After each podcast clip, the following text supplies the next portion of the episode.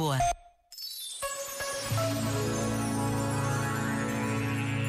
A fraternidade, escreveu o Papa Francisco, não tem necessidade de teorias, mas de gestos concretos e opções compartilhadas que a tornem cultura de paz. Assim, não devemos perguntar-nos que me podem dar a mim a sociedade e o mundo, mas que posso eu dar aos meus irmãos e irmãs.